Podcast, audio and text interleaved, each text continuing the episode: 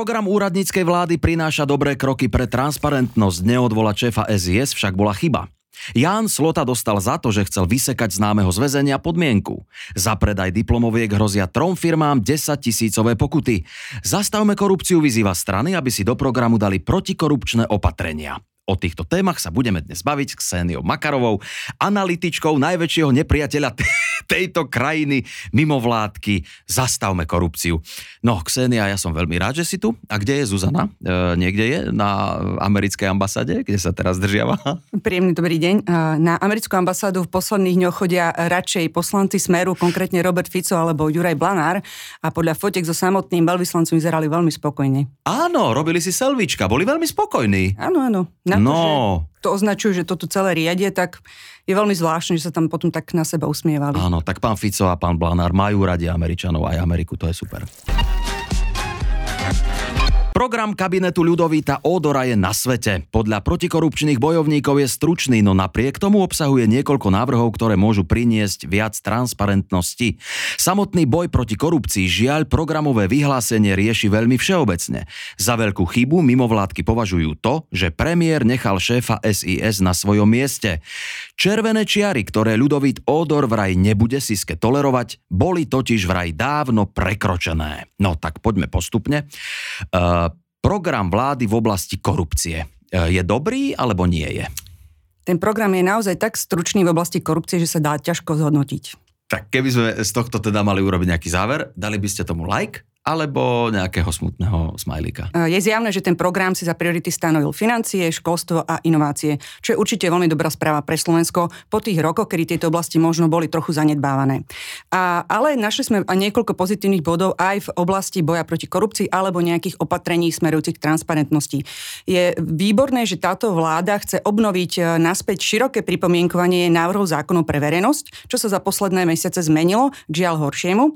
Ďalším dobrým krokom je, že vláda sa zaviazala, že bude podporovať nezávislé vyšetrovanie veľkých kaos a nás e, v nadácii veľmi teší, že sa tiež vláda e, prihlásila k tomu, že dokončí inovatívne e, riešenie súdnych sporov rodičov o deti o deti po celom Slovensku, pretože na, po tomto sme aj v nadácii volali a s tým, na tomto sme aj s Ministerstvom spravodlivosti spolu, spolupracovali. V praxi by toto inovatívne riešenie súdnych sporov malo zefektívniť tie prípady a malo by e, zabraniť e, prehlbovaniu bolesti pre všetky zúčastnené strany. No dobre, Ksenia, tak poďme známkovať. E, akú známku by si dala ty tomuto programu? Vzhľadom na to, že oni si stanovili iné priority, ako by som treba si dala ja, ale nie sú to zase zlé priority, dala by som im za boj s korupciou 2 mínus s podmienkou, podľa toho, ako dotiahnu niektoré kauzy, napríklad si tam dali prísľub aj v oblasti finančnej správy, podhospodárskej platobnej agentúry alebo mýta. Čiže potom, ak sa im podarí aspoň trochu dotiahnuť to, čo majú v pláne na tých 5 mesiacov, tak by im dám 2 mínus, ak nie, tak trojku. No tak, tak, tak to je dobré. Mohlo to byť lepšie, ale zase dajme im šancu. Nadácia Zastavme korupciu vyzývala premiéra, aby odvolal šéfa SIS, ale ten zostane na svojom mieste. Premiérové zdôvodnenie ste označili za omyl. E, Prečo omyl? V čom sa premiér míli? Premiér sa vyjadril, že uh, súčasného šéfa SIS Michala Aláča odvolá, ak prekročí červené čiary. Pod tými červenými čiarami zrejme myslel medializované pochybnosti okolo krokov SIS z minulosti, avšak premiér sa míli, pretože tieto medializované kroky sa týkali už súčasného šéfa SIS. Či už išlo napríklad o správu, ktorú poslala SIS pod jeho vedením do Národnej rady pred dvoma rokmi, uh, ktorá opisovala ako keby vznik univerzálnych uh, svetkov, ktorí majú vypovedať do veľkých kaos, alebo to bola aj správa komisie šéfa SIS, opäť Michala Aláča, ktorá, na základe ktorej sa um, policia začala vyšetrovať uh, svetkov alebo teda kajúcnikov Beňu a Maka, tak napríklad túto uh, právu uh, Krajská prokuratúra v Bratislave uh, vyhodnotila ako nadprácu a skritizovala ju, ale aj množstvo ďalších súdnych verdiktov hovorí o tom, že sa skôr priklonili k svedectvám uh, svetkov alebo obvinených a tí už sú aj právoplatne odsudení a teda nestotožnili sa s argumentmi uh, SIS. Preto si myslíme, že tie kroky sú uh, sporné a um, spájajú sa práve že už so súčasným šéfom Slovenskej informačnej služby. Preto sme aj vyzývali uh, novú vládu, aby ho odvolala. Dobre, a už sa to teda nedá s tým nič urobiť? Uvidíme. Má, nová mláda má niekoľko mesiacov na to, by mohla konať a práve vlastne na to nepotrebuje ani súhlas e, parlamentu, je to vyslovene v jej rukách. Čiže ak vlastne premiér Odor a šéfa SZS neodvolá, tak sa s jeho krokmi stotožňuje v podstate.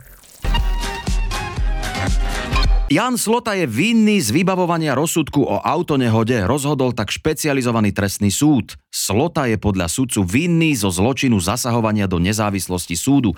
Podľa obžaloby vybavoval u žilinského súdcu, aby vinník nehody, v ktorej prišiel jeden človek o život, nemusel ísť do väzenia. Zobral za to 15 tisíc eur. Prokurátor pre Slotu navrhoval 10 rokov väzenia. Hrdý národniar nakoniec vyviazol s podmienkou. No, tak e, to prečo to je takto? Prečo iba podmienočka? Prečo vyviazol s podmienkou? Pretože sudca špecializovaného trestného súdu síce zhodnotil, že došlo k ovplyvňovaniu súdneho rozhodnutia, ale nebolo preukázané podľa neho prevzatie a odovzdanie úplatku. Preto vlastne Slotu odsudil iba podmienečným trestom. No dobre, no ale tak ak tomu teda dobre rozumiem, tak pán Slota to robil celé zadarmo? Podľa obvinenia uh, mal vlastne, mal byť odovzdané 5000 eur uh, práve uh, pánovi Slotovi a potom mal následovať ďalší 10 tisíc eur pri dobrom rozsudku. A e, Slota, aj respektíve jeho obhajca na to reagovali slovami, že on predsa 5 tisíc eur nebude potrebovať, že kvôli tomu by takéto niečo nerobil. Napriek tomu súd konštatoval, že sa nepodarilo e, priamými dôkazmi e, poukázať na k odovzdaniu a preukázaniu úplatkov uh-huh. a preto došlo iba k tomu podmienečnému trestu. Aha. Určite uh, nepomohlo to, že ako jeden z hlavných svetkov bývalý, uh, bývalý sudca Žilinský, uh, pán Polka, odmietol na súde vypovedať, aj keď práve to bol on, ktorý predtým v rámci priznania viny, za ktorý bol aj odsúdený, uh, spomenul práve tento úplatok od uh, pána Slotu. No podľa pána Počiatka je pán Slota úplný kráľ, ktorý dokázal pri emisnej kauze oholiť aj Fica. No dobre, no t- teraz ako je to možné, že nedokázal pán Slota oholiť aj žilinského e, sudcu a celé sa to prevalilo? V tejto kauze to vyzerá, že nás všetkých vrátane súdu a oholil práve ten spomínaný bývalý sudca Polka, ktorý vlastne odmietol na súde zopakovať to, čo už raz vypovedal a za čo dostal nejaký trest, uh-huh. tak tentokrát to už nezopakoval a tvrdí, že keď sa predtým priznal ku korupcii a medzi iným aj k tejto, takže bol k tomu donútený pod tlakom okolností a že nám všetkým ešte ukáže a že teda on podnikne, podnikne ďalšie právne kroky na svoju očistu. No, keď ja som sa pozeral na to video, ako pán Slota prichádzal na ten súd, tak vyzeral celkom tak, že ledva došiel naň. A myslíš si, že bude musieť ísť pred nejaký súd znova, lebo mám pocit, že tých kauz má na krku viacero? No možno sa pred súd postaví opäť práve aj v tejto kauze, pretože prokurátor sa hneď na mieste odvolal a požaduje Aha trest takmer, alebo trest do výšky aj 10 rokov, tak ako to požadoval od začiatku, aj v tomto prípade. No ako je možné, že sa nerieši oholenie, e, ale nie takéto oholenie, ale také oholenie pána Fica a všetkých nás vlastne? Prečo sa to e, neriešilo skôr? Dobrá otázka. Tu sa opäť vraciame k tomu, čo treba z narácií, na čo upozorňujeme vždy, že takéto veci, e, špeciálne korupciu, treba riešiť čím skôr, pretože postupom času chladnú nielen dôkazy, ale zjavne aj svetkovia. Uh-huh. A um, Možno sa pán Slota postaví pred súd ešte v iných kauzách, lebo napríklad sa obnovilo aj vyšetrovanie tzv. emisnej kauzy. To je práve tá kauza, kde mal Slota oholiť Fica, o ktorej hovoril počiatek s bývalým špeciálnym prokurátorom. Len zatiaľ tam vlastne Slota medzi obvinenými nefiguruje. Zatiaľ ako keby tá, tie obvinenia siahali do nižších úrovní. To je tá kauza, tie, ten, ten, ten, ten nástenkový tender? To je ono? Nie, nie, to je kauza uh, obchodu s teplým vzduchom. Aha, a to je koľko rokov dozadu? Veľmi veľa. Veľmi veľa, ale stále vlastne tým, že tamto vyšetrovanie prebiehalo, tak sa vlastne na ňo nadviazalo, pretože sa z hodou okolností objavili nové dôkazy v úplne inej kauze, v úplne inej kancelárii pána Brhela v kauze Mýtnik, keď pri e, vlastne prehliadkách e, narazili u neho aj na dokumenty súvisiace s emisnou kauzou. Toho je strašne veľa. To, to, to bude si musieť zaobstarať nové barle.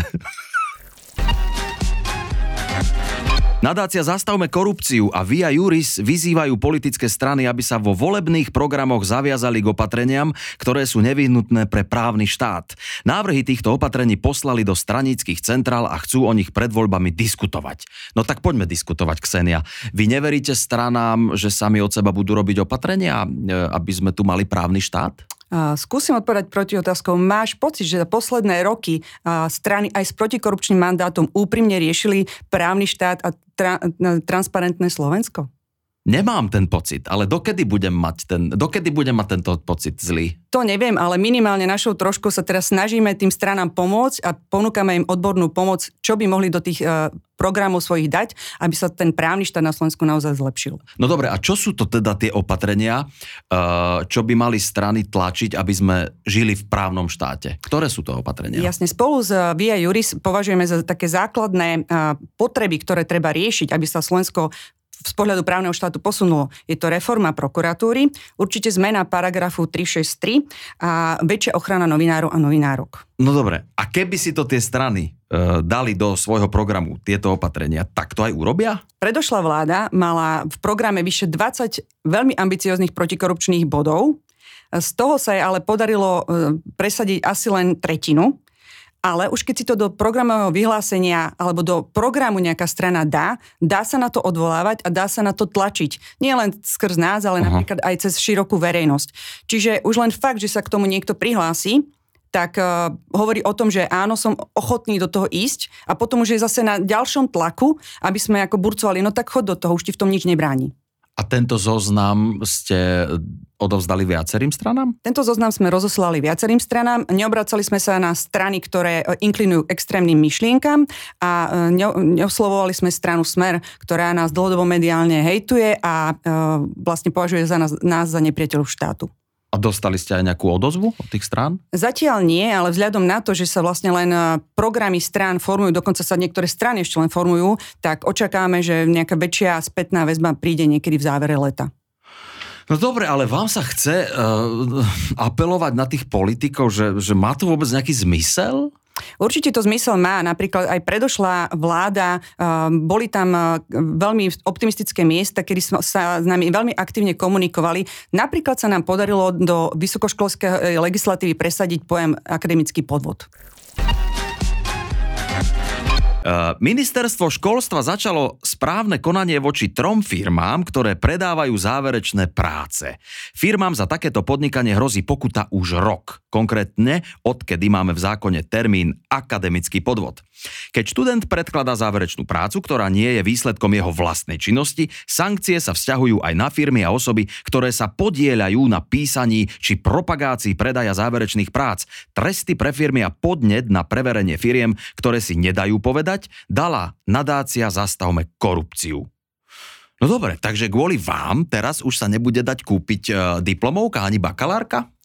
Tak to je veľmi optimistická predstava a my nežijeme v ideálnom Slovensku, ale vďaka nám už e, vlastne existuje zadefinovanie akademického podvodu, zadefinovanie sankcií a vlastne aj po našom podnete začalo ministerstvo školstva prvé správne konanie voči firmám, ktoré takéto s takýmito diplomovkami alebo študentskými prácami obchodujú. No ale zvláštne to je, lebo ako je možné, že sa to vôbec dialo? E, ako, koľko práca takto kúpilo? Vieme to? Čo sa týka absolventov, existujú odhady, ktoré sme si aj my dali robiť, e, fundované, alebo sme aj prepočítali e, tržby firiem, ktoré s takýmito prácami obchodovali a vyšlo nám, že každá piata a šiesta absolventská práca, alebo teda diplomová práca mohla byť e, pochádzať práve, že bola kúpená. Fú, každá koľka? 5. a 6. čiže 15 až 20% Ale okrem uh-huh. toho sa na internete dali kúpiť aj bežné stredoškolské práce, nejaké seminárky a tak ďalej. Takže uh-huh tých podvodov mohlo byť oveľa viac. No vy ste dostali do zákona teda termín akademický podvod. Ako sa vám to mohlo podariť? To, to môžeme, to, hoci kto môže e, takéto niečo spraviť, keď nie je politikom? Nám sa po, to podarilo vďaka tomu, že sme na začiatku spolu so študentskou radou vysokých škôl a veľmi pozorne začali tieto firmy a tieto aktivity monitorovať. Urobili sme si k tomu prieskum, následne sme oslovili e, právnikov, aby nám pripravili legislatívny návrh a potom vlastne to ministerstvo školstva zaakceptovalo a zaradilo to do svojej legislatívnej činnosti, či sa to dostalo až e, do formy zákona, ale bolo to naozaj jednoročné úsilie, kde sme si robili aj prieskumy, e, analýzy, koľko prác takto môže byť zmanipulovaný a intenzívne sme sa tomu venovali. E, najmä treba u nás kolega Martin Suchy, ale vlastne nevzdali sme to ani potom, ako sa to dostalo do legislatívy, ale začali sme aj dávať podnety na tieto firmy, ktoré v tej činnosti ďalej pokračovali teda v predaji týchto študentských prác. A čo hrozí týmto firmám, ktoré ponúkajú diplomovky a bakalárky? Čo hrozia im pokuty od 10 do 50 tisíc eur a hrozia nie len vlastne firmám, ale aj tým osobám, ktoré takéto práce vlastne ďalej propagujú alebo šíria. To znamená, že ja by som si mohol kúpiť e, e, takú diplomovku a keby som zaplatil tú pokutu. Môžem to tak urobiť? Prečo by si to robil? Prečo by si si tú prácu nenapísal radšej sám a poriadne? No lebo nemám čas, lebo nemám čas. Prečo by si si potom robil vysokoškolský titul, keď na ňo nemáš čas? To iba skúšam, ja ťa iba skúšam, že, že či e, je to, že či, že či... No dobre, a teraz, že uh, tri firmy si nedali povedať. Áno. Áno, pokračovali ďalej v tomto celom. Čo s nimi bude? Vy ste, ich, upo- vy ste na to upozornili? My sme na firmy? to upozornili ministerstvo školstva a oni s nimi začali správne konanie. Čiže vlastne už je to v rukách ministerstva školstva, ako to ono vyhodnotí. A čo vlastne, aké kroky a prípadne sankcie voči týmto fir- firmám podnikne. No dobre, Ksenia, no tak ďakujem ti e, za dnešné milé podcastové rozprávanie. Analytička e, mimovládnej organizácie Zastavme korupciu, Ksenia Makarova, ďakujem. Ja ďakujem Tak pekne za pri- pozvanie. O, prídeš aj na budúce? Ak ma pozvete a myslím si, že bude k čomu určite, tak veľmi rada. Mm, a Bohužiaľ, asi bude k čomu. Tak ďakujem pekne.